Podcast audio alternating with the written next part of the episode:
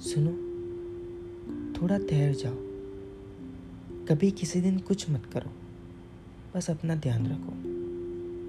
क्योंकि उसमें भी ना एक अलग ही सुकून है।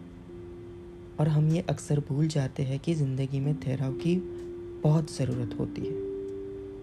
तो इस फास्ट पेस लाइफ में कभी कभार स्लो हो जाने में कोई हर्ज नहीं।